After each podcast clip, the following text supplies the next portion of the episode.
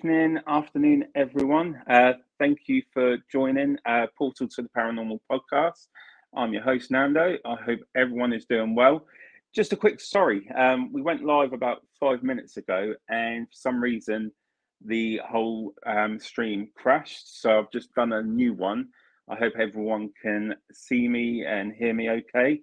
Uh, we've got two great guests on. Um, we've had these ladies on in the past as their own um, identity in the paranormal, but we're bringing them on today as a joint partnership. Uh, Dr. Kris Sumner from Soul Sisters Paranormal and Ghost Biker Explorations, Miranda Young. Um, so in, tw- I think I've got the year right. If I'm wrong, they're going to tell me. But um, in 2021, they did a joint partnership where they now run the historic Scott County Jail in Huntsville, Tennessee. Uh, location. And what I will do while I'm talking is show you guys some pictures. So that's the outside of the actual jail. Uh, jail was built in 1904, uh, one of the oldest buildings in Scott County. In 1922, um, a third floor was added um, for maximum security inmates. Um, the doors closed in 2008. Um, and in 2021, as I mentioned, uh, Miranda and Kris um, took over and run the location. So tonight we're going to be talking about uh, the location's history. As always, we're going to bring some paranormal stuff into it as well um, and talk about the kind of evidence that they've captured. I've got a great video um, that I watched today um, from the uh, Joe and just find out a bit more about the history there. So what I'll do is bring Kris and Miranda on. Evening, ladies. Or Hey. Nando. Okay. Hey. Again, thank you very much for joining tonight. Um, I've been looking forward to this one because we're going to be getting into the history of the Scott County Jail. Um, just before we start, uh, Daniel's in the room. Hey, Dan. And hey, Abby. Um, again, guys, sorry about the little mishap that we just had. Um, but if you want um, to ask any questions to Miranda or Kris, please do um, ask and we'll try and get your questions answered. Um, so, yeah, as I was just saying, we're just touching base on the history, um, just a little bit of the history of um, the historic Scott County Jail. Um, you guys took it over in 2021. Um, you know, firstly, how did that come about? for you? Was it something you were looking at doing before, or was it an opportunity that was handed to you to to do this venture? Well, Miranda and I met through the paranormal. Obviously, we're both paranormal investigators. I'm with Soul Sisters, and uh, Miranda's with Ghost Biker. And we became fast friends about six, seven years ago now. And um, we had always talked about joining forces to form a partnership to open a business, what we call a museum, and a, what we wanted to do was a paranormal research location.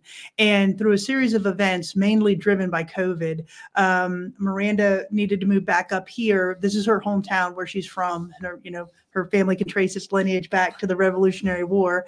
And um, so she knew that this jail was vacant and it had been vacant since really since 2008. And it's owned by the town of Huntsville. And so we put together a business plan. We worked for about a month on a business plan, um, really trying to decide what we wanted to do, what we wanted to call our business, and all of that. And so we approached the mayor of the town of Huntsville. We told him what we would like to do with the building if he'd allow us to do it. Um, so we had a great meeting with him, uh, Mayor Jeffers, and then we met with the alderman of the town, who's the lead counsel for the town. And it was a unanimous vote to allow us to uh, install what we call uh, a historic museum, but as well as a paranormal research location. Yeah. And so, I mean, we went so far as to really develop our plan very deeply before we went in to meet with everyone. Everything from going ahead and having the logo design, having items in the gift shop design. We really wanted to show that we were serious when it came to mm. our plan of what we wanted to do and really show that there was an opportunity to uh, not only open the, the location for the locals and really have a very cool history museum, but also show that people from around the country would travel here to uh, investigate for the paranormal, but also for the the unique and interesting history as well. Mm-hmm. And after we showed it to them, they um, they were really excited about it, and so then at that point it became okay. Now we got to make this happen. So. yeah. wow. Um, and as we said, so you you officially opened the doors in 2021. Correct. Um, yes. You know, and you, you can see through the Facebook page it is um it's gone from leaps to bounds. It's been great to see the growth and what, what you guys have done with it. But with, with the history, so we know it was built in 1904. Mm-hmm. Um, with the history of it, what kind of prisoners at the time would they have housed? Because I know it was it could have housed around 50 inmates. Mm-hmm. Was that specific inmate, um, like inmates, or you know, was it pretty much anyone was just thrown in there? Well, you know, we're a small county jail. Um, so, to your point, we held about 50 inmates. Um, up until the 1970s, the jailer and his family actually lived on site. So, we would be sitting in what would have been their living room essentially um, up until wow. the 1970s. After that, the jailer would moved off site. And then these offices here beside us really became um, cells and admin administration offices. Um, so, the inmates really ran the, the gamut from, you know, drunk and disorderly to domestic violence. Uh, um, and then our our, uh, our maximum security cell would have held uh, rapists and murderers and more violent offenders, not for a long period of time, but basically holding them while they were awaiting their day in court, or if they were waiting to be transferred to another larger maximum security prison, such as Brushy Mountain or Morgan State Correctional Facility. Yeah, and so a lot of our earliest inmates from around 1904 up until about the 60s were primarily moonshiners. Um, that was a huge industry here in the South, especially here in this area. And so um, we did house both men and women. And so, um, really, primarily early on, now we did have, you know, the murderers and the um, hardened criminals, but the, a lot of them earlier on, up until about the 60s, was was primarily moonshiners. Wow, and you, are saying about the you know the different floors. Um, in 1922, um, they added the third floor where they house the maximum security inmates. So, mm-hmm. as you were saying, the murderers, the rapists. Mm-hmm. Um, you know, when we talk about spirits pass on, you know, they tend to sometimes we say they'll go to a specific location where they feel, you know, where they want to be. Going to that third floor, do you feel a different vibe to the other floors you have there, knowing that you know the history there is there sort of a different vibe when you walk into it there really is. Um, you know, you can feel some different energies up there. Um, now, as Miranda said, we had both men and women. So we had a women's cell on our second floor and then a women's cell on the third floor. So even between the, the men and the women's cell, you get kind of a different feel. And the, the responses are different depending if you're a male team or a female team or a co ed team. Uh, so some of the responses that we're getting on the third floor, paranormally speaking, are much different than what we get on the second floor. Yeah, and that second floor, and of course, the, the activity the activity really seems to change um, depending on the time of year, the the team that's in. Uh, you know, when people ask us what's your most haunted area or the creepiest area. Um, by far, personally, myself, I feel like the second floor is definitely creepier, uh, even though that is our trustee level. Uh, at you know prior to 1922 that would have been maximum security. So they would have held uh, some of those more hardened criminals on that second floor earlier on. But um, yeah as Kris said it the vibe does kind of change but um, to me that second floor just because it's kind of darker it's more dorm style type cells um, you see sometimes more shadow figures and it's it's it's just a different kind mm-hmm. of activity no, that's brilliant. And you know, with, with the location, I know because I watch a lot of your stuff, and you know, and I know that you two. Uh, we were saying in the background about doing things on your own and staying in haunted location. That's a bit out of my comfort zone. But I know I know sometimes with with different schedules that you both have, you're sometimes in the jailhouse on your own, like literally three floors, just you on your own. Mhm. Um, brave ladies, you know. um, but you know, do you find like what's it, 2021? What coming on three years now? Four years? Mhm. Three, three years. Mhm. Have you found that like personalities with these spirits, like do they interact with you differently because you're two different people? Do you pick up like one spirit will pick up um will interact with you more, Kris, than you would with Brenda? Like, do you find a difference there? Actually, vice versa. I, I think they interact more with Miranda. Um, and I think that's because, like I said before, Miranda can trace her lines back to the Revolutionary War in this county. Um, so it wouldn't surprise me if some of the spirits that are here are somehow re- weirdly related to her. Um, so I think because she's local, she has that Tennessee accent. Uh, you know, she she can kind of speak the language of Tennessee, if you will. Um, I think they interact with her a little bit more. They're more comfortable with her but that's not to say that I, I mean, I, I've definitely had experiences here. Yes. There's, um, there, a, a few months ago, I was upstairs, uh, opening up and I was turning on the lights and opening the cells and such. And I had a cup of coffee with me because I always have my coffee with me.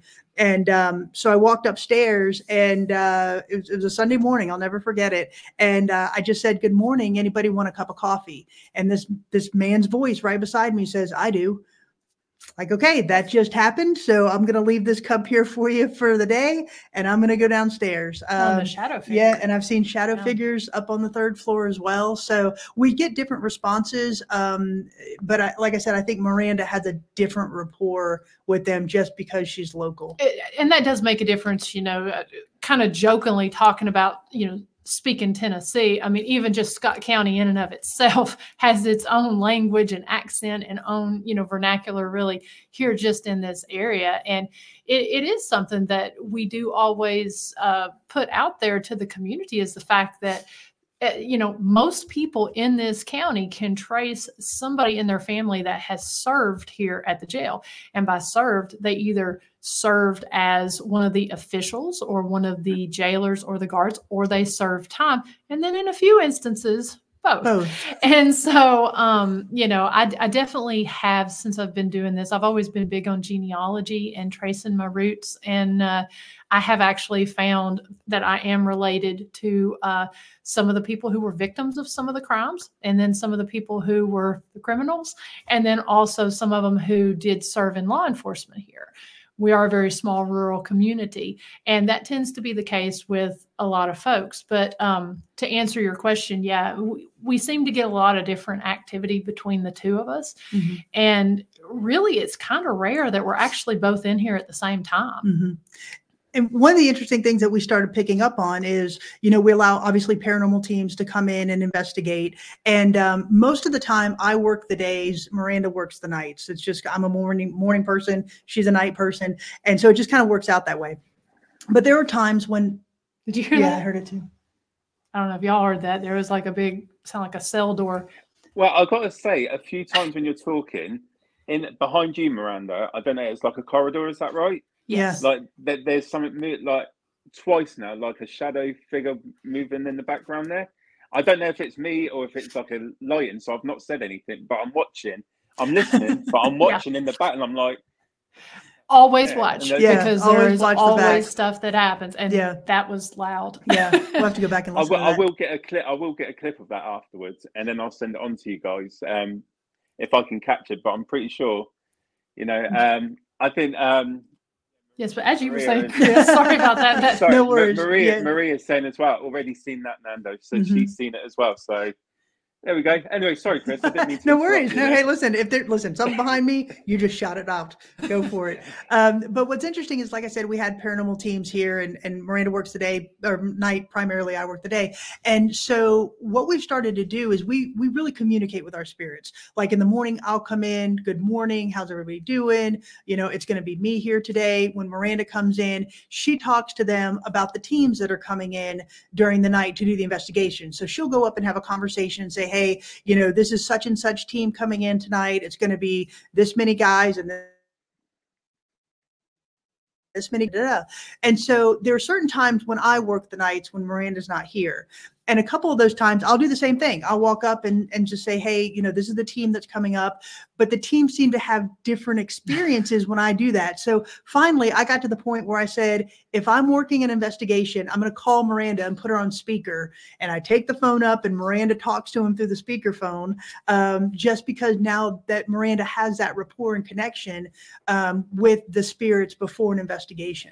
Yeah, I mean, I'll I'll take usually sometimes as long as uh, 30 minutes sometimes just to go in and i'll sit down and it's funny because on all three floors i know i could probably come into the building and just talk because obviously the same rules that apply in the other world does not apply here but i will actually go to each floor and say primarily the same thing or something tailored specifically to those particular inmates that we know uh, and jailers that we know are in those areas and just have a good conversation with them because really for us it is about that um, relationship that mm-hmm. connection that you make mm-hmm. with the history as well as the spirits that are in a location and we've even found you know best practice techniques you know because being in here as long as we're in here each day, both day and night, you really get to conduct true paranormal research mm-hmm. because yeah. a one and done type place is great and you can get trends and stuff if you go back and visit.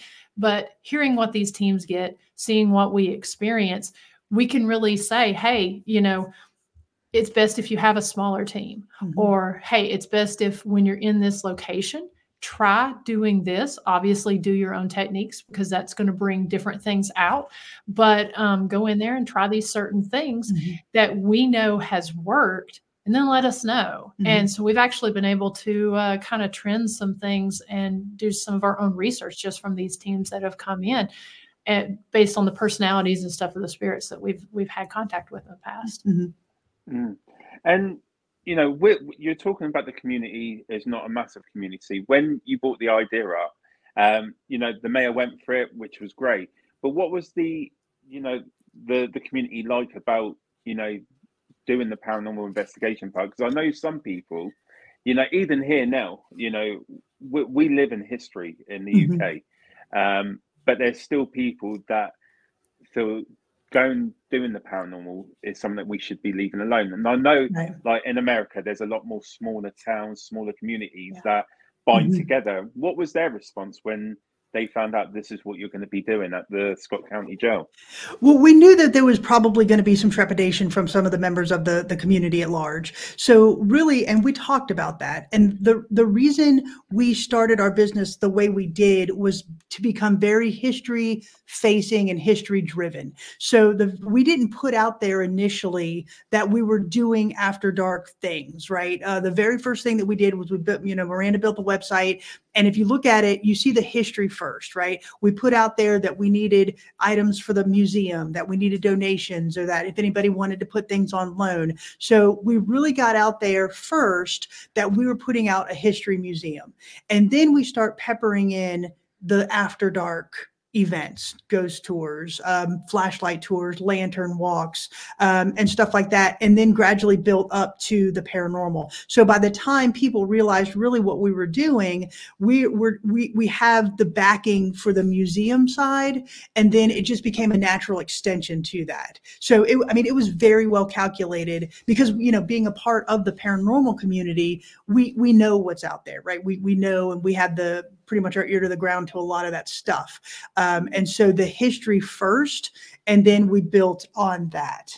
And and we were not deceptive in any way. Whenever no. we did our presentation, we were upfront and said the face because again we are one of those small towns that you mentioned uh, we are in the middle of the bible belt here very mm-hmm. religious community very um, you know long memories deep scars when it comes to talking about some of the history and stuff and so um, when we approached the town and the mayor, we said the face of the building is going to be the history, the face of the business, but the economic driver and the engine is going to be the paranormal mm-hmm. because that is going to be. And so when you walk into the jail, there's no in your face. No, we have flyers right there in the front entryway that talks about our after dark, but you don't know until you're trying to getting ready to go up the stairs that there's any indication of of uh, hauntings here at the jail because at that point we have uh, where our teams sign and um, then we have a sign that says did you know the historic scott county jail is haunted? Mm-hmm. and so we have we've had more people at that point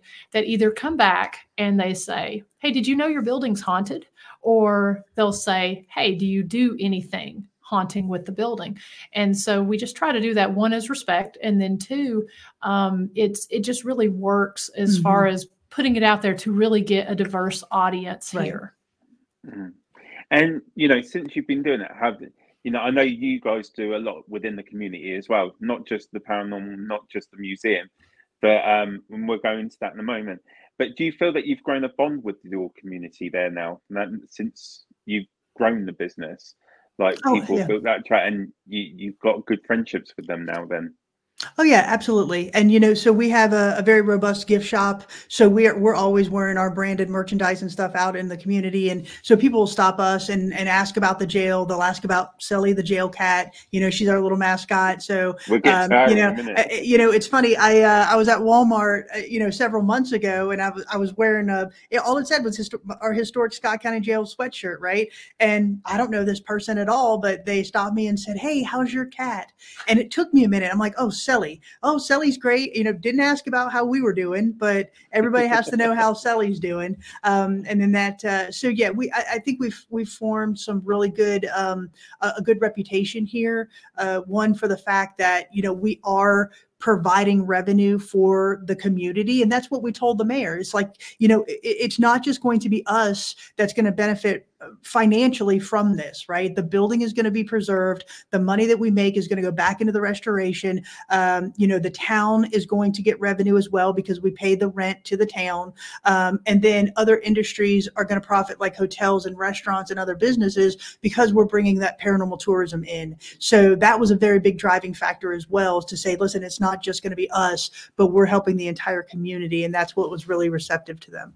Yeah, and and with the mayor's vision on this, you know, I mean, they got a tourism grant back in 2017, a $75,000 tourism grant that came in and painted the walls, fixed uh, the heating and cooling, so uh, and then also the the windows in here, and it was really kind of one of those it was so important to preserve the building, but he didn't know how he wanted to, um, or exactly what they wanted to do. And so once we came in and presented our plan for this, showing that all these other industries and stuff would be able to benefit from this, um, he said it was a no brainer. He said, mm-hmm. I know exactly that that's what I want to do. Mm-hmm. And so we're just very fortunate that, uh, he took a chance on us, you know, and shared the vision that mm-hmm. uh, that we have. Yeah, it's it's been great. And you're talking about the museum. You've collected quite a fair bit of, um, you know, stuff for the museum. Do you both have a particular favorite item that you've got in the museum that you can tell us about?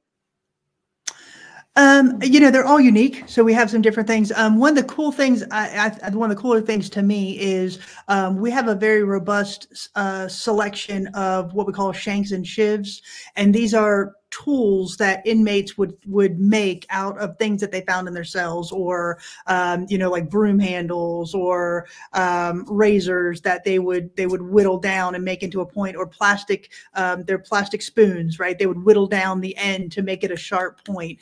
Um, so one of the things that we have is these plaster balls and they're about the size a little bit bigger than a golf ball and the inmates would peel the paint off of their cells and they would rub tissue paper and and um, toothpaste together and just keep making this ball and keep rubbing this ball um, until it became harder than a golf ball. And they would put it in a sock and swing it around and use it as a weapon. Um, so that to me is one of the most one of the more unique items that we have here. I've I've got several, um, but I would probably have to say our our jailhouse toilet hooch is probably one of my favorites yeah. because uh, we did have a uh, a former inmate, which found out is I am kin to, but have a uh, former inmate that was in here that um, when he was in here, he was known for making uh, hooch, which hooch is jailhouse alcohol. And so essentially, they would save their uh, fruit cocktail, their white bread. They would take a container, they would strain it through a sheet, and then they would store it. And after about two weeks, they had a pretty high percentage of alcohol. And so um, I reached out to him and asked if he would make us some. And so he made us some out of uh, some white bread and some peaches, brought it in. And so, of course, we have to burp it about every two weeks because keep it from exploding. But he comes in and, uh, you know, he's a very big supporter of us. And um, it's, it's a great conversation piece because. Yeah that is that was something of, of common jail life here at the jail mm-hmm. and so being able to share those stories we're all the time trying to think outside the box and come up with new exhibits mm-hmm. and um, just to kind of tag on to that my other favorite is probably our drunk tanks um, even though those we've sort of turned those into an exhibit and it's a working exhibit because um, they were originally painted drunk tank pink and uh, they are our former uh, well i mean they are our current restrooms. And so people can come in and actually use a jailhouse toilet and learn about um, the uh, uh jailhouse life at that point. Mm. i guess mine are kind of toilet based. Yes, i guess. favorites i guess. And you know i'm i know that you both you know been doing a lot of history into the jail. Mm-hmm. you know what what was it like back when you know when it was the jail? Like what were the prisoners what were the like the the the officers or sheriffs that what were they like towards the inmates? Was it one of those jails where you know the inmates were mistreated because of their crime? Or you know do you know the history of how the prisons were run back at the, that time well, again, Nando, you got to remember that we're in a very small community, a very rural community here. So, um, you know, we have stories of brothers arresting brothers um, wow. because, you know, because one was a deputy and one was a drunk, right? Um, you know, so really everybody knew each other. So if, if, you, if you were arrested on Saturday night, you may be at church with these people on Sunday, right? In the pews next to the guy that just arrested you. Um, so, I mean, we do have some stories of inmate on inmate violence where, you know people would get upset at one another and they'd they'd kind of go off. Uh, we do have examples of uh, of jailer on inmate violence, um, not very prolific, uh, but we also have stories here of even our sheriffs being shot right outside our front wow. door here. I mean, right right behind my laptop, uh, a sheriff was killed in 1925, and that's still an unsolved murder. So there's a lot of history surrounding the building um, from a whole from a, a variety of historical standpoints, but overall, uh, I think this was a place where inmates were treated probably a little bit better than you would at some of the other locations simply because everybody knew you. Everybody knew everybody. And it really just depended. I mean, when you look at how long from 1904 up until 2008 when things closed, it really changed with who mm-hmm. was in charge. And so you have some stories of some sheriffs that ruled with an iron fist and uh, you just you didn't want to mess with them. Mm-hmm. And then mm-hmm. you had others. You know, one of the things I always tell on our tours, eh, you know, one year it could be like Mayberry, and the next year it could be mayhem. And it really just depended because we have stories at times where they were able to actually leave the inmates' cell doors open on the third floor. And that would depend on who was in there and who was in charge. And then other times it was just like you better be in your cell and not be out because you could, you know, something could happen. Mm-hmm. Um, so it really just kind of depended on uh, what era and who was in charge as mm-hmm. to whether that was the case. Absolutely. And you know, with with that said, you, you're talking about the different people in charge. Have you picked up the spirits of these people within the jail? Like, are they still there, or is it more inmates that you pick up a vibe from? What what would you say? Uh, we think that the, the spirit of Sheriff Ellis is very prevalent here. He was the sheriff that was killed outside the front door in 1925. We do think he's still here. Um, and talking about some of our sheriffs seemed to get different responses. Uh, you know, we had one sheriff here who in 1986 um, was arrested on federal drug charges because um, he was using his station as the sheriff to run drugs through the county. Um, so we found that if you mention his name, then different responses seem, seem to happen. Um, you know, we've had deputies killed in the line of duty. Um, if you mention some of their names, you say you seem to get different responses. Um, so just talking about them seems to get some different things, um, as well as we have several inmates that uh, uh, the spirits of several inmates that we've communicated with that we're, we're pretty confident we're inmates here yeah it just kind of ranges the gamut mm-hmm, there yeah. it's uh it's really cool because you know it's one of those things you never know who you're going to get when you do that i mean we have been able to go and find we get some incredible footsteps mm-hmm. especially on the third floor in and the um the east side of the jailer's walk tends to get a lot more or the center part and then also the stairs and we've been able to um, because it'll happen when we're given tours sometimes. Other times it happens during investigations, but we've been able to kind of pinpoint that. We believe that's a residual jailer mm-hmm. that uh, when they would go up, I don't know if it's one particular jailer or if it is multiple jailers, but it's around the time that they would do head count or around the time that they would check on the people in the cells. So we've been able to kind of go through and and um, I mean, it doesn't happen every time, but um, you know sit down and see if uh, we can figure that out so uh, you know it's we've been able to get some trends and stuff from that mm-hmm. Super. Um, now there is a video that I want to play from the jailhouse um, security cameras. So I'm just about to play a clip. Um, if you guys concentrate on the door on the left-hand side towards yep. the back of the room, um, but towards the end there's a funny moment because even the cats had some experiences at this jail. Yeah. Um, so let me, I'm just gonna.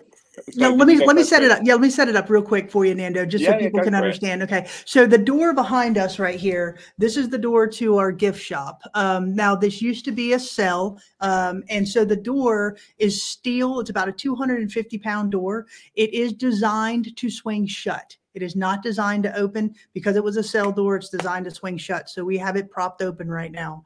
Um, and so it, it is our gift shop.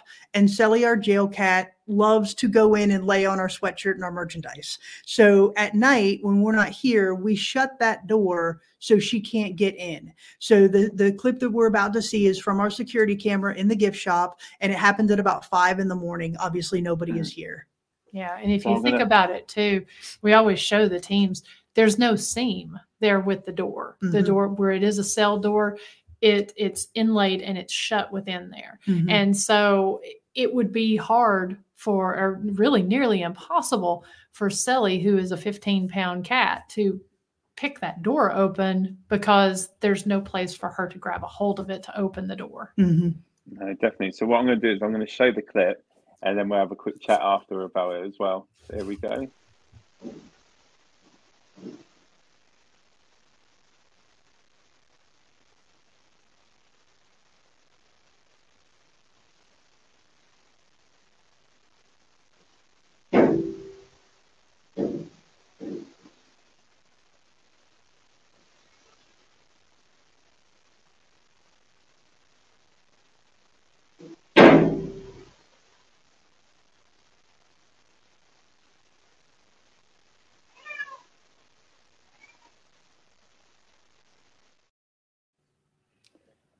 You can see she wasn't happy as soon as that door closed on her.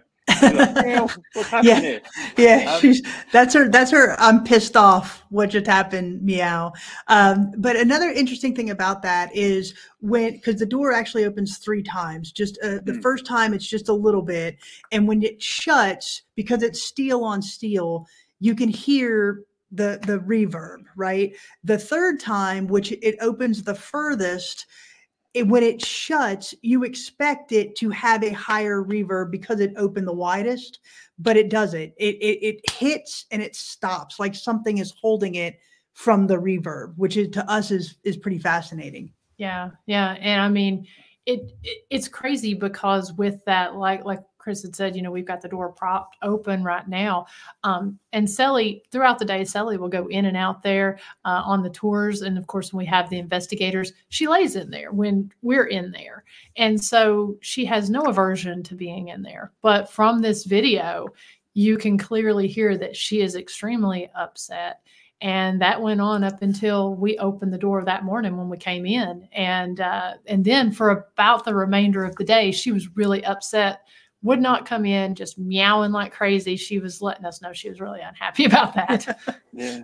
Um, Maria's just said, um, did you see the manifestation in front of the those two uh, mannequins before the door opened? So I have maybe, not. maybe maybe we'll have a look at that afterwards and see if there is something there. Yeah. But yeah, um, you know that is a big door. Like I was saying Mhm. to you before we started, that you can hear how heavy the. So that takes a lot of energy for a spirit to be able to do that. Mhm. Um, you know, do, do you think that could have been one of the sheriffs walking through then, knowing, you know, just doing its rounds then? Like, Uh, well, kind of the, the theory that I have come up with is Sally is in here all the time, right? And, and she's in here day and night. And I think the spirits really enjoy her being here. And she sometimes wants to go into the gift shop when the door is shut, right? Um, I personally, I think it was something opening the door to let her in, to say, "Here, Sally, go ahead and go in, because that's where you want to go." Because it, it's never happened before or since, but uh, you know that's it, it, you know Sally wasn't harmed in any way. Uh, we we put her on a live the next day to show everybody Sally's perfectly fine.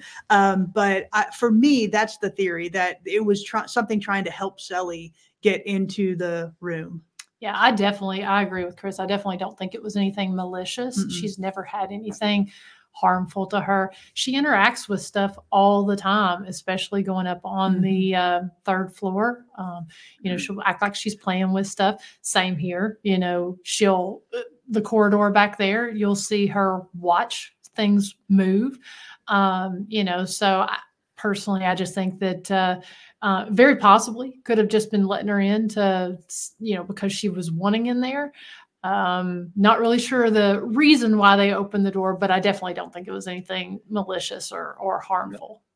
oh no, I wouldn't say it was anything sinister because the Yeah. third time when it opened widely, when you see the cat walk through, it was like the door was held open long enough for her to Yeah. walk through in a safe way so they didn't catch her tail. Do you know when you Yeah. let your dog in, Mhm. you always look to make sure you let your pet in and you're looking to make sure they're in Uh-huh. before you close the door.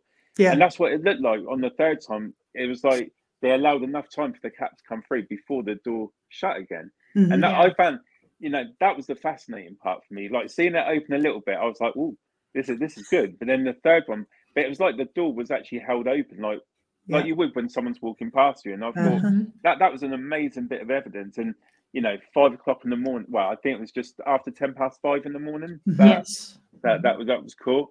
Um, and it just shows. Do you, do you have the cameras running all the time in, in the jail?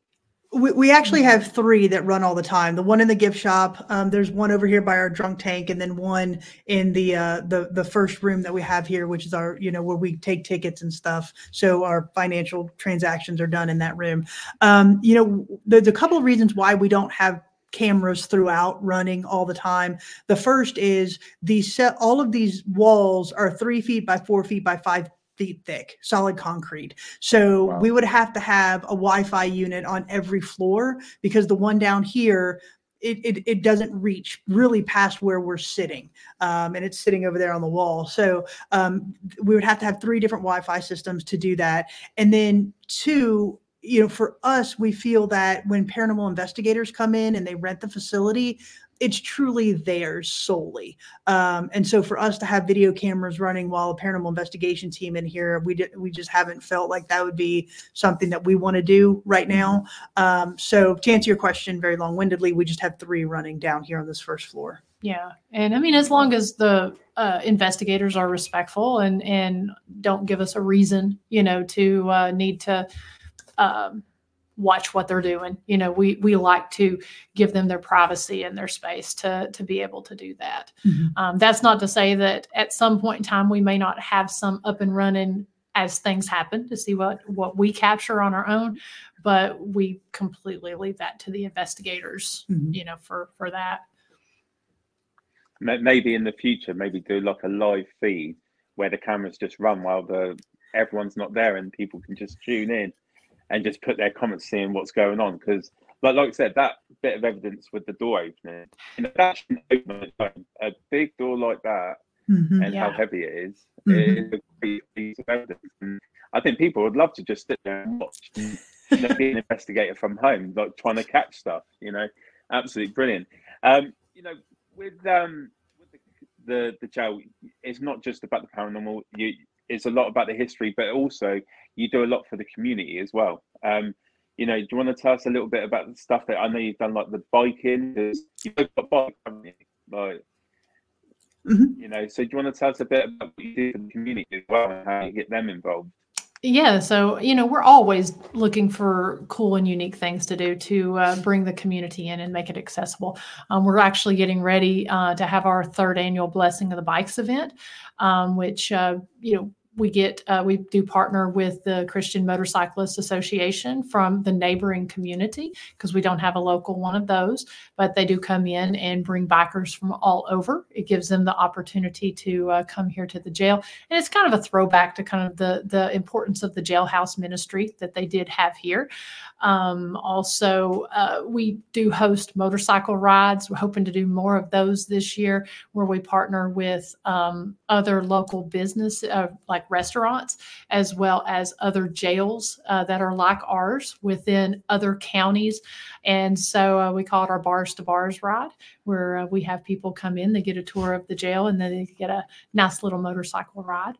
I know Kris has worked on several others with your escape room. Mhm. Yeah, we have an escape room upstairs, so I designed and built that. Um, it's upstairs on our maximum security level, so you get 60 minutes to try to escape from our maximum security level. So that's always a lot of fun, bringing in kind of a different clientele. Um, you know, we partner with other historical societies in uh, neighboring communities. Um, we're members of several chambers of commerce in different communities as well, um, and we do a lot of different outreaches with other um, historical uh, historical sites. Um, and then we do uh, different presentations and talks as well. So uh, uh, there's a lot that we participate in. One to try to bring recognition to the jail and to Huntsville, um, and then really to bring more recognition to historic preservation through these after dark programs. Yeah, and school groups. Yeah, you know, we get a lot of school groups that that come in. Um, we're hoping to. Some of them are summer camp school groups. Some of them are are uh, just the local communities. We're looking to reach out to uh, the homeschool community and different people that. You know, we're not necessarily talking about the haunted aspect of things, but talking about the criminal justice uh, aspect, and uh, you know, just true crime. True crime is something that's really big right now. So, really talking about just the culture and stuff that that goes on with inside of a jail. So um, we do a lot of that and have a lot of interest from from our school groups. Mhm.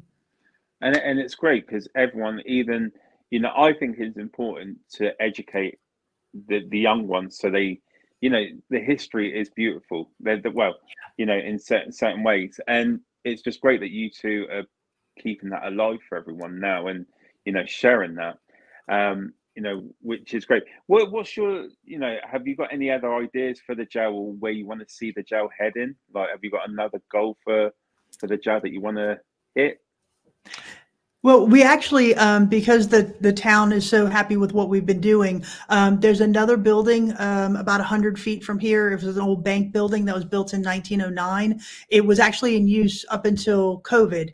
Um, so it's been sitting vacant for about two years. And the town um, just officially voted to allow us to have that building as well. So we're going to be Wow. shifting a little bit from here. We'll be moving our gift shop and our ticketing and such into that bank building and kind of open more space, more museum space and exhibit space and investigation space here inside the jail. Um, and then what we what we really want to do is, is we're taking our outreach to other properties, other locations. Um, last year, we partnered with the historic village of Rugby, which is a utopian village that was formed in 1880. Um, it's about 20 minutes from here. And uh, they allowed us to, uh, because of our approach, they've allowed us to run all of their after dark programming there, um, which is something that they haven't had before. So we're taking our approach of, of uh, historic preservation um, and after dark programming, we're taking that to that location. So we have other plans for this year as well to kind of move um, into different elements of historic preservation.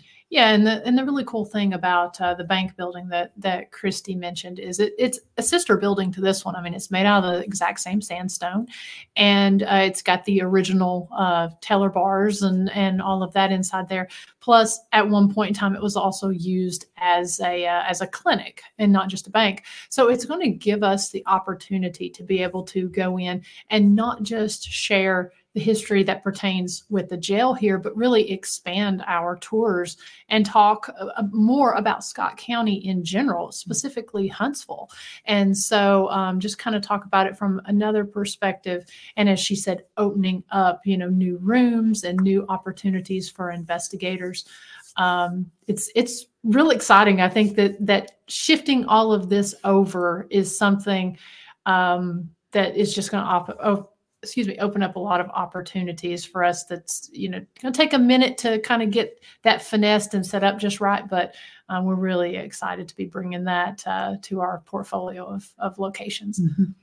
And I, I think the passion that you have for what you're doing is always going to be successful because you've got the passion, you've got the ideas, and the way you approach it is absolutely brilliant. So no doubt it's going to be as successful as what you're doing now. It's going to just get bigger you know Thank and you. Thanks, you, you're helping the community you know which is great you know but with, with the community when you know you, you know when you speak to people and they ask you what you do and you say you're a paranormal investigator and you know and things like that you know being in a small community like that have people approached you and wanting to know more and then sort of eased into coming in and doing the after dark tours and what what are they come up with like have they witnessed anything that have opened their eyes to the paranormal field at all?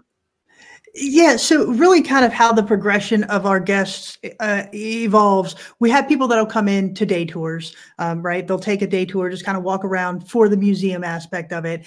They ask if it's haunted. We say yes. Um, then they kind of move on to wanting to do one of our flashlight tours. So we come through here with a flashlight. We tell them the history as well as the ghost stories. Um, and then that really progresses to a more guided ghost hunt, right? Um, and so that that's really, we've seen that a lot here at the jail where guests will go through that progression. And because of that, we've experienced different things. They've experienced things that they didn't think were possible. Um, one of the best examples that we have of a shadow uh, figure picture was actually taken by one of our guests who really had no interest in the paranormal uh, aside from coming and doing a ghost hunt as a girls trip.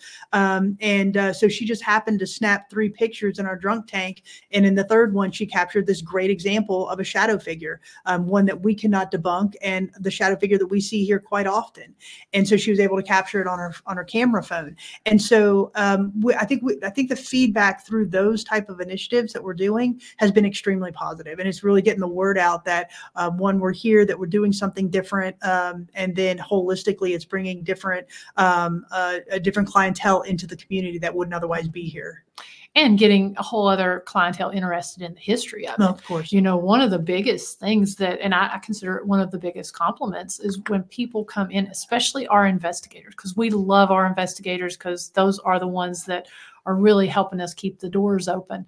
But um, they'll come in and they'll say you know i came for the the paranormal but i just got lost in the history and i learned so much and could have spent so much more time just learning about this history and immersing myself into it. And i consider that a huge compliment because we're not just coming in and saying hey here's this cool building.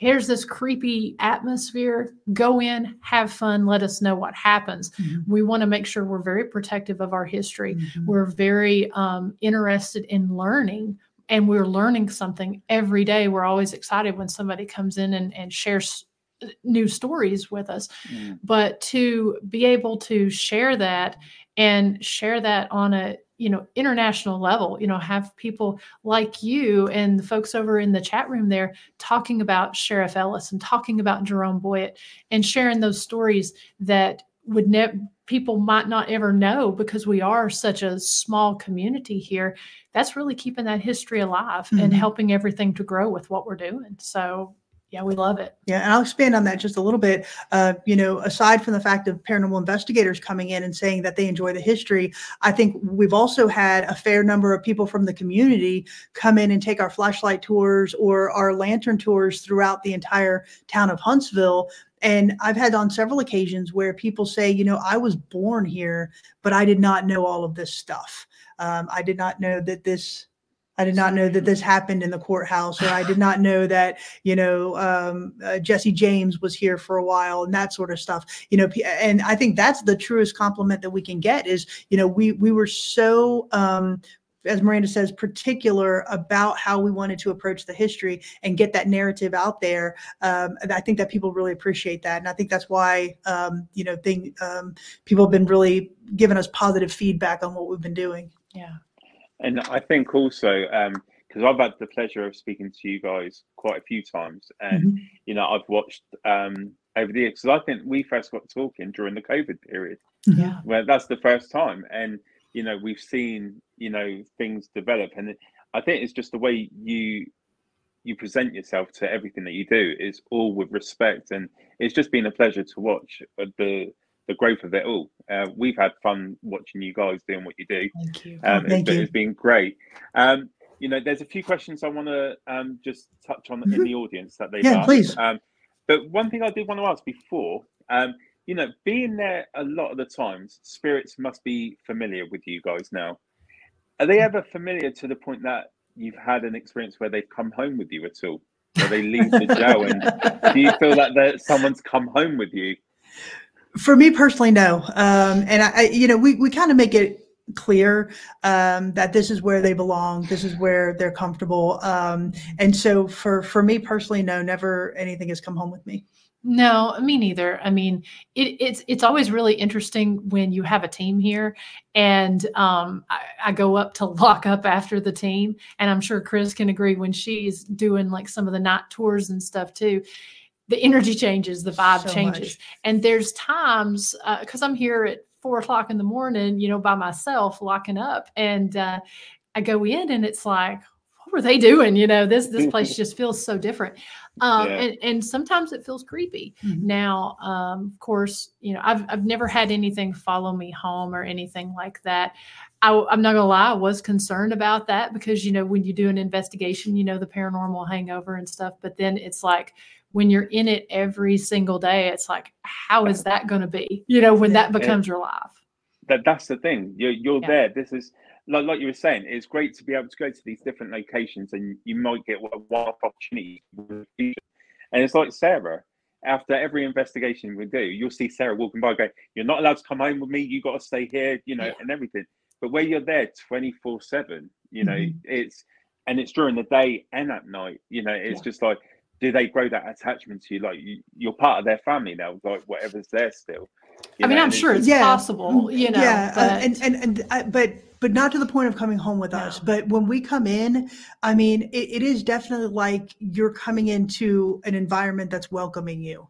Um, and and I think we've because when we first got the keys uh, to the building, we were we had them for about two months before we opened, and we were in here every day cleaning. And, and during that time, we were talking to our spirits, telling them who we were, um, what we were going to do, uh, you know, how we were going to bring recognition to the jail and really help preserve the jail. And I think because of that, we we've almost become like a team, right? So Miranda and myself and our spirits, um, we're 100% protective of them, and I think they're very protective of us as well. Uh, you know, I think uh, I think they see that with some teams that come in um, that that may try to take a little bit of, of a different approach.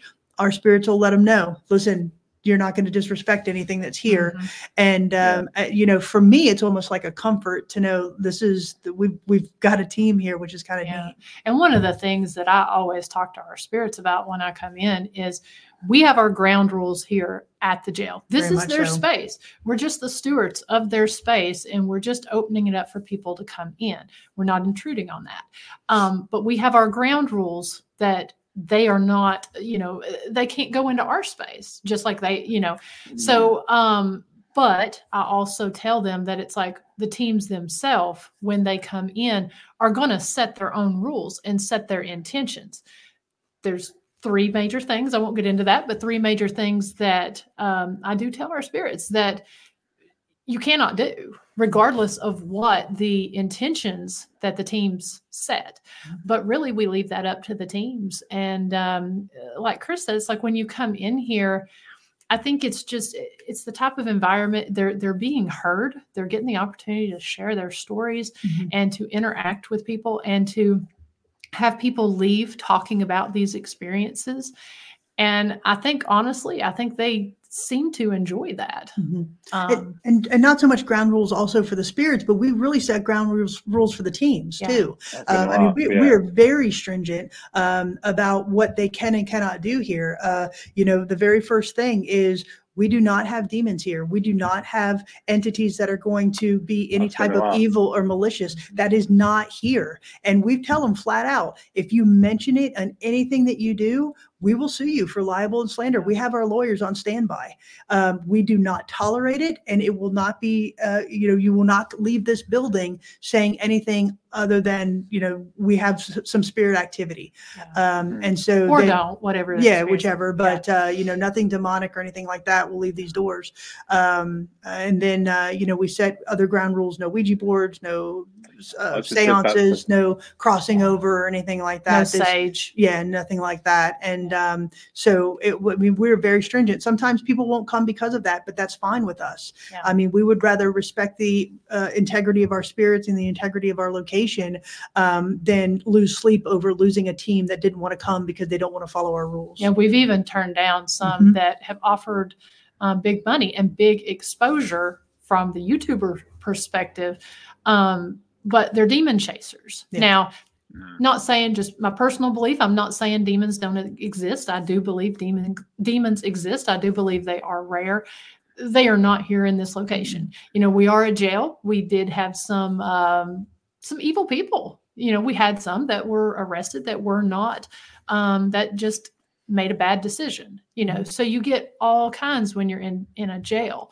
But as far as a demonic entity hanging out in the closet of our building or whatever, we Mhm. don't have it and we actually make the teams acknowledge that Mhm. and if we find out that someone has done that as kris said we will take action against it because we had to fight a hard battle and our in, and put our integrity on the line with the community that we were Mhm. not going to Yeah. do anything to disparage Right. Anything. it's not it's it's not just that though it's the it's the community as a whole if someone Yes. goes in it can affect not just the just yourselves like financially but econ- you know the economy around you guys where it's Mhm. small yes if unfortunately you know um i've had this conversation many times before these YouTubers they want to put demonic entities in everything they do Right. yes but it's it, it's not like that and it, it has a bigger effect and i and i can imagine you guys would feel that a lot more because like you're saying everyone knows each other is not big enough to be able to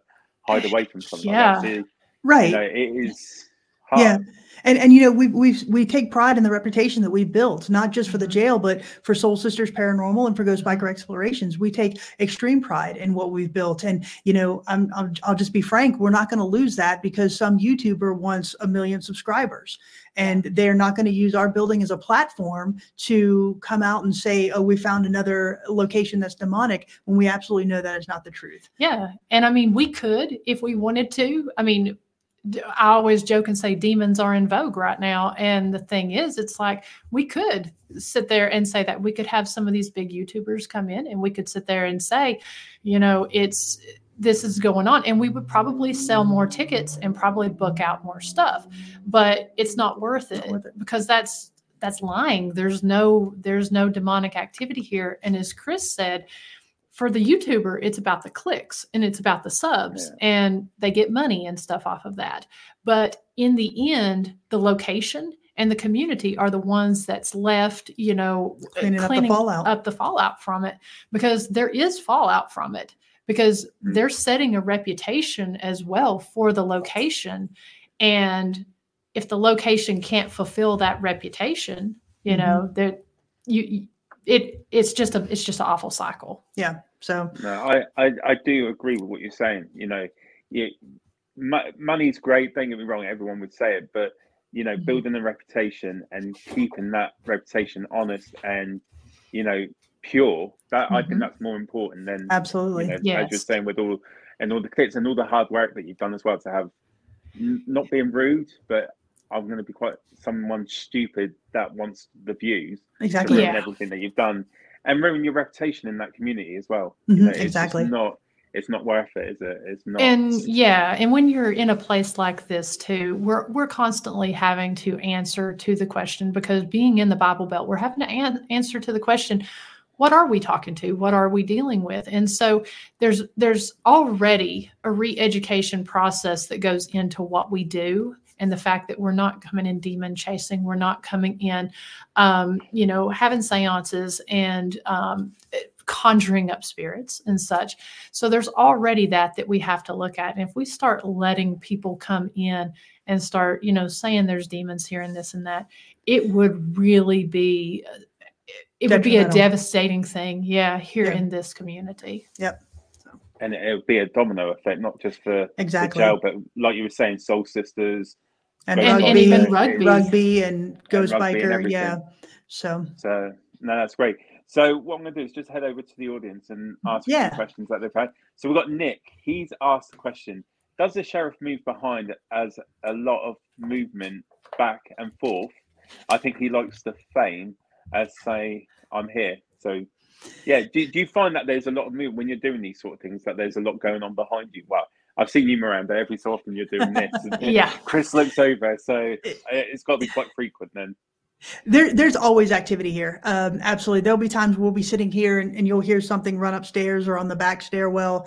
Um, the, the location behind Miranda here, are drunk tanks are just behind these bars. And that is the location where uh, the shadow figure of Richard, what we believe is Richard Ellis was captured. Um, so we do think that he does like to hang out back there, uh, especially there and on this first floor. So it very well could be that he's just kind of back there because uh, he knows we're talking about him. hmm And they get curious because I know sometimes we'll do uh, shows. Uh, I know I've done my Ghost Biker shows sometimes from the uh, booking room over here to my left, and um, there will be somebody that will sometimes walk past from the visitation room throughout the door here, and uh, sometimes I think it's it's out of curiosity.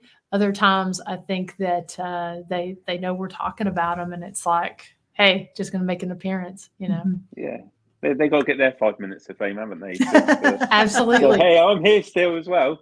Yep. Um, great. Um, Cheryl, uh, she has asked, do you have any cranky spirits? Um, we we do, uh, depending on the team and depending on the night.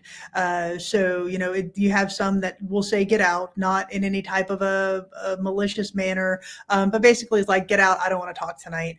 Um, we have one spirit up on the third floor who particularly likes the ladies. Um, if it's an all-female team, or if a solo investigator will go in there and it's a female, um, go into that cell on her own um, he likes to get a little handsy. So um, we we we picked out some some very interesting ones, and he's one of them. and and we're a jail too and so being that we're a jail i mean you had some people that didn't want to be in here and uh, that maybe didn't like authority and so um you know i mean we don't have we're not full of casper you know but uh, we're also not uh you know so we kind of have a variety but we do have in typical typical Tennessee fashion, these spirits in here they like to talk Mhm. and they like to tell their story. Yeah, So and Yeah. and different trigger things work. You know, um, as Miranda said, we're in the, the the Bible Belt here, so playing Amazing Grace or um, a song that that is, you know uh, has religious connotations behind it um, tends to get different results. Um, like I said, an all female team gets different results than an all male team,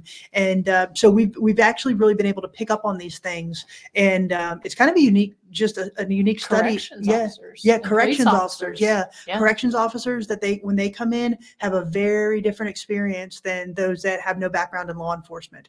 Um, so that that's been u- unique as well. So we've been able to pick up on some very interesting things. So if we know a, a group of corrections officers are coming in, we'll say, you know, try this, um, talk about these things.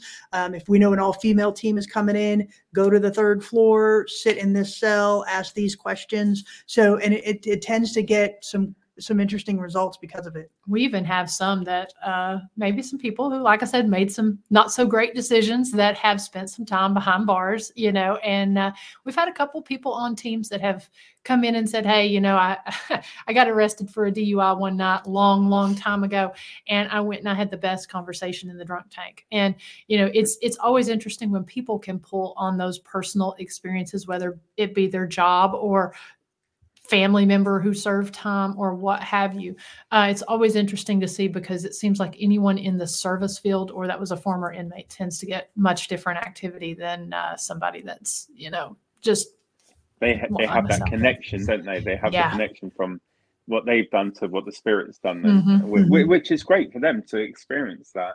yeah um, yeah. you know um awesome and you, you were saying about you know it's always been a religious county you know Mhm. very with the inmates did they you know when they were in prison there um would they have some form of a, a religious character that would come in to try and help them you know to you know Mhm. w- would they have that there at the jail Yeah. Um, so so the jail did have uh, uh, chaplains at one point in time. They actually are our new sheriff actually just revived that um, this year. Um, but they did have uh, chaplains. They also uh, had a very robust jailhouse ministry at one point in time. They uh, actually used to stand out in the street and preach up to the inmates who were on the second and third floor. Um, and there there wasn't very good windows at the time, and they would throw Bibles up there. That was at one point in time. They also in the area back behind me, uh, where the where the drunk tanks are. That was one of the areas in um, the early 1900s where they would have uh, their jailhouse ministry, which would have also been the jailer's quarters living room area, and um, and then just you know again a lot of these inmates, you know, we always joke and say if they were in on a uh, Saturday night, they might be in church on a Sunday. So it was something that was really im- important to them. You didn't Mhm. really mess with their religion. yeah Yeah, i think if they were going to church on the sunday after a naughty night they'd be in church with their head down you know yeah. but you- you're saying that I don't know if you would know this, but you know when you're talking about the third floor, how it was opened up to maximum security um, inmates, rapists, and and um, murderers. Were, were the community or were you know these religious characters as forgiven to them as they would have been to the people on the second floor because of their crime was a lot worse than these moonshiners and things like that. You know, were they treated different? Do you know? Well, it depends on the crime. I mean, Yeah. we we've actually had seven lynchings from the jail where the the community members um, were just tired of waiting for the criminal justice system, and they busted in the door and ran upstairs, grabbed the inmate that they wanted, and either hung them out back or took them out uh, about a half mile from here and shot and killed them. So um, it really depended on the crime. Any crime against a law enforcement officer all bets are off, right? So you you really weren't forgiven. Um, any crimes against a child, all bets are off. You you really weren't forgiven for that. Um, murder, same thing. So um, it it really just depended on the time frame and uh, the crime. And it kind of depended on too who you murdered. Yeah, because Yeah. around here around here a lot of people's related and i always i always joke and, and i'll say that uh, yes, that you know uh, scars run deep and memories run long around here and so um you know and, and and the time was different but it depended on who you who you did a crime against because if you did a crime against somebody that had a big family or had a big connection they could round up a posse real quick Mhm. mask up come in overtake the jailer and uh, get their inmate because there would be so many of them Mhm. you know and and same with defense. You know we do mention um, an example of this would be um, our our sheriff that did get involved with um, the um, uh, drug cartel. And so um, it depends on who you talk to. A lot of people say today because he had you know such a big family and he was actually very well respected in the community that if he was still alive he would uh, possibly still um, get, get elected as as sheriff Mhm. here Wow. now uh, in, in today's time. But then also you have some that says, "Hey, he was set up." You know, it really depends. And so we we do have to take very special care sometimes too when we're telling our stories, and we stick straight to the newspapers and uh, stick And to those recorded accounts. history, yeah. hmm Yeah. Well, Cousin yeah, as you're saying, because of the bloodline can still be alive, it, you got to be careful. And most what- Oh are. yeah, most, Most of them are. you know. Yeah. and that, that's the thing. But but you you look at a lot, a lot of these documentaries when they're talking about specific murders and and rapists in a small community, you see the community very quickly tied together, and they they don't mm-hmm. want them there, and you know, Yeah. and that, that's why I asked the question because you can see it from these documentaries. They weren't forgiven, not because they they didn't believe in their religion and forgiveness, but because of the crime. Yeah. It was just like it was something that there, there's no going back now. You've done it. Exactly. That's it. So, Exactly. so yeah. hmm Um, Jill has asked, was there an area just for women in the jail? And do you get different types of activity there? Yes, absolutely. So up on our second floor, uh, one of our cells was designed specifically for women trustee inmates, and on the third floor, one of the cells was designed specifically for maximum security women inmates, and um, very different responses in both of those areas. So, for example, um, a friend of ours, he's a paranormal investigator, and um, on our opening day, we had an open house, and he came and um, to support us, and he walked up into the uh, the women's cell on the second floor and something grabbed his shoulder and spun him around like it wanted them out, like they wanted a man out of the women's cell. Um, when all male teams go into that cell, they get different responses, they get uh, different activity, they feel differently. Even on our flashlight tours, when they're not even related to the paranormal in any way, um, when we walk in, men seem to say, uh, this room just feels colder or there's Yeah. something different about this area. Uh, so yeah, great question. Thanks, Jill. Yeah, and we also, you know, we always tell people, um, you know, to try these things. But one thing you really have to keep in mind is that each of these rooms had different uses with each administration. And so, because it was a women's cell, like on the second floor for a long time, it was also the work release cell. And so, um, if you go in there and try something, you know, we can only give recommendations of best practices of, from what we've experienced. But, um, you know, you may get something totally different depending on the era that you're you're speaking with. Brilliant. brilliant. Um, now, just before we finish, um, I know I've taken a lot of your time and it's been great to hear about fun. the history of the jail, the, the paranormal side of things, the community. But, guys, it, that's one location. Now, what about if I told you that these lovely ladies, they also run a haunted village that you can actually stay at? Um, do you want to give them a bit of uh, an insight? Is it called Rugby, is that right? Yes, it's Um, called it's called rugby, um, and we don't actually run the village. We run the after dark programming. So yeah, we've partnered with the uh, the nonprofit organization that runs the historic village of Rugby, um, and we've like I said, we partnered with them to do all of their lantern walks, um, their historical walks at night, their guided ghost hunts, and their paranormal um, investigations. So Rugby was a utopian village that was formed in 1880. It was founded by uh, author Thomas Hughes, who was from England um, and he really wanted to uh, to come to Tennessee to build what he called a place for the second sons of England. So those who didn't get to inherit all of the the wealth and the status of the first sons of of, of uh, British um, uh, hierarchy, and uh, so it uh, in its heyday in 1860, uh, no 1884, 85, it had about 500 uh, colonists there, and um, there were 68 original buildings that were built. 14 of them are still standing, and some of them are used as lodging, so you can actually sleep there. And um, yeah, so we've had a great time since uh, last summer leading tours, leading paranormal investigations. And Yeah, it's been a great partnership. It was a natural fit. Yeah. I mean, this village is set up for ghost walks, and uh, ghost walks are something that's always in season. And so, uh, and just the unique story and history and the hauntings that that Rugby has, you know, we were really excited that uh, they said yes and that allow us to put that those stories out there as well as give the opportunity for people to uh, go and kind of see rugby uh, you know under under lantern light or in a different light if you will Mhm. and, and it's it's crazy because when we're talking about it, as you're saying, there's people that are still living there that are experiencing Yes. hauntings as we speak. Is you know, so I think we're going to have to do a part two and shift it over love to to. rugby and and do that. Um, uh, what was it, uh, Maria? She is saying we are living in the wrong place now. I, do you know what? It's funny you said that because I said that also. But then when they said about the, the village part, I was like, okay, maybe that's not my sort of thing. Sarah, yeah, me.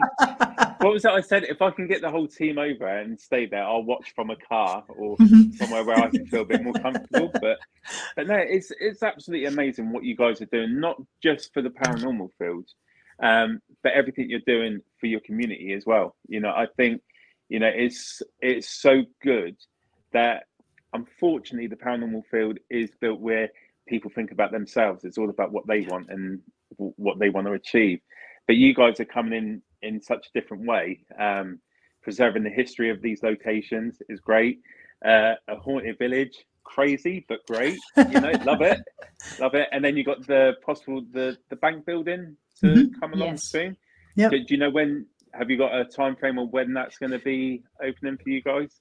In the next couple of weeks, we're actually driving down to Georgia tomorrow to pick up some display cases. So uh, we're hoping by the first week of March, uh, we'll be transitioning over. Um, we're just wait the, the the technical aspect, like moving Yeah. our phone and our communication system over there. Um, that's going to be the take the longest time. But otherwise, the gift shop will move over, and um, we'll, all of our ticketing stuff will be over there. So we're looking at about the Mm. first weekend of March. or at least mid-march at Yeah. least yeah because there's i mean logistically there's some things we've got to work into so yeah about probably mid-march So so a lot more. So we're we're definitely going to have to have you guys back on. We'd love do it. the rugby talk and you know get more of the history because I think people they, they love the paranormal but they love the history as well and I think if we can do more based around the history it's great um but just before I do let you go um Ghost Biker Explorations Soul Sisters Paranormal I just want you guys to give a quick shout out to your paranormal stuff as well so any of you guys go first. If you want to just let everyone know what's coming up for each of you with your paranormal side that'd be great Sure. So um, I'm with Soul Sisters Paranormal. So our website is www.soulsistersparanormal.com. Um, we do have some investigations lined up for this year, but um, mainly I've switched my focus just a little bit to more um, research-based studies. So I'm actually conducting a national study right now on um, historic preservation through after dark tourism. So I'm really focusing on um, those tourism, unique tourism aspects uh, that happen after dark that help can that can help preserve historic locations. So I'll be speaking across the country um, on that this year. So I'm very excited about moving into a more research-based um, uh, back, uh, mindset with that right now. Yeah, and so uh, so I'm I'm the Ghost Biker, and you can watch uh, all of my past six seasons. We just did the sixth season back in October, and so you can watch all of those past seasons or my weekly live stream, which is every Thursday night at uh, 9 p.m. Eastern. You can uh, see all of that on the Ghost Biker Explorations Facebook page, Ghost Biker Explorations YouTube channel, and www.ghostbikerexplorations.com. And then the website for the jail is historicscottcojail.com. Also, our Facebook page is Historic Scott County Jail. Um, we also have um, a jailhouse, and we call it the Jailhouse Informant Podcast. That's every Thursday night um, at 7 Eastern Time. It's live. Yeah. Brilliant. And just to let you all know, um, I've actually got all the links for the jail, um, Soul Sisters, and Ghost Biker all in the description. So please do go and head over uh, and follow. Um, some great podcast information and updates with the jail. So definitely go and give them a follow and you know carry on watching what they're doing. But for now, I just want to say thank you for the both of you to taking time out of your day to talk. Um, it's been great because there's been some activity behind you guys throughout the evening. Um, so I'm going to go back in a minute and watch that and try and get some clips. But I look forward to speaking to you in the future. We're definitely going to touch base about doing a podcast about the rugby uh, village. Uh, that'd be great. But We'd um, love I it. just want to thank thank you both for for being part of tonight, and I've really enjoyed catching up with both of you. It's been great. Thank you, Nando. We really appreciate it. Thank Thank, you you, for everybody, for watching as well. Yes, thank Take you care, I'll speak speak to you soon.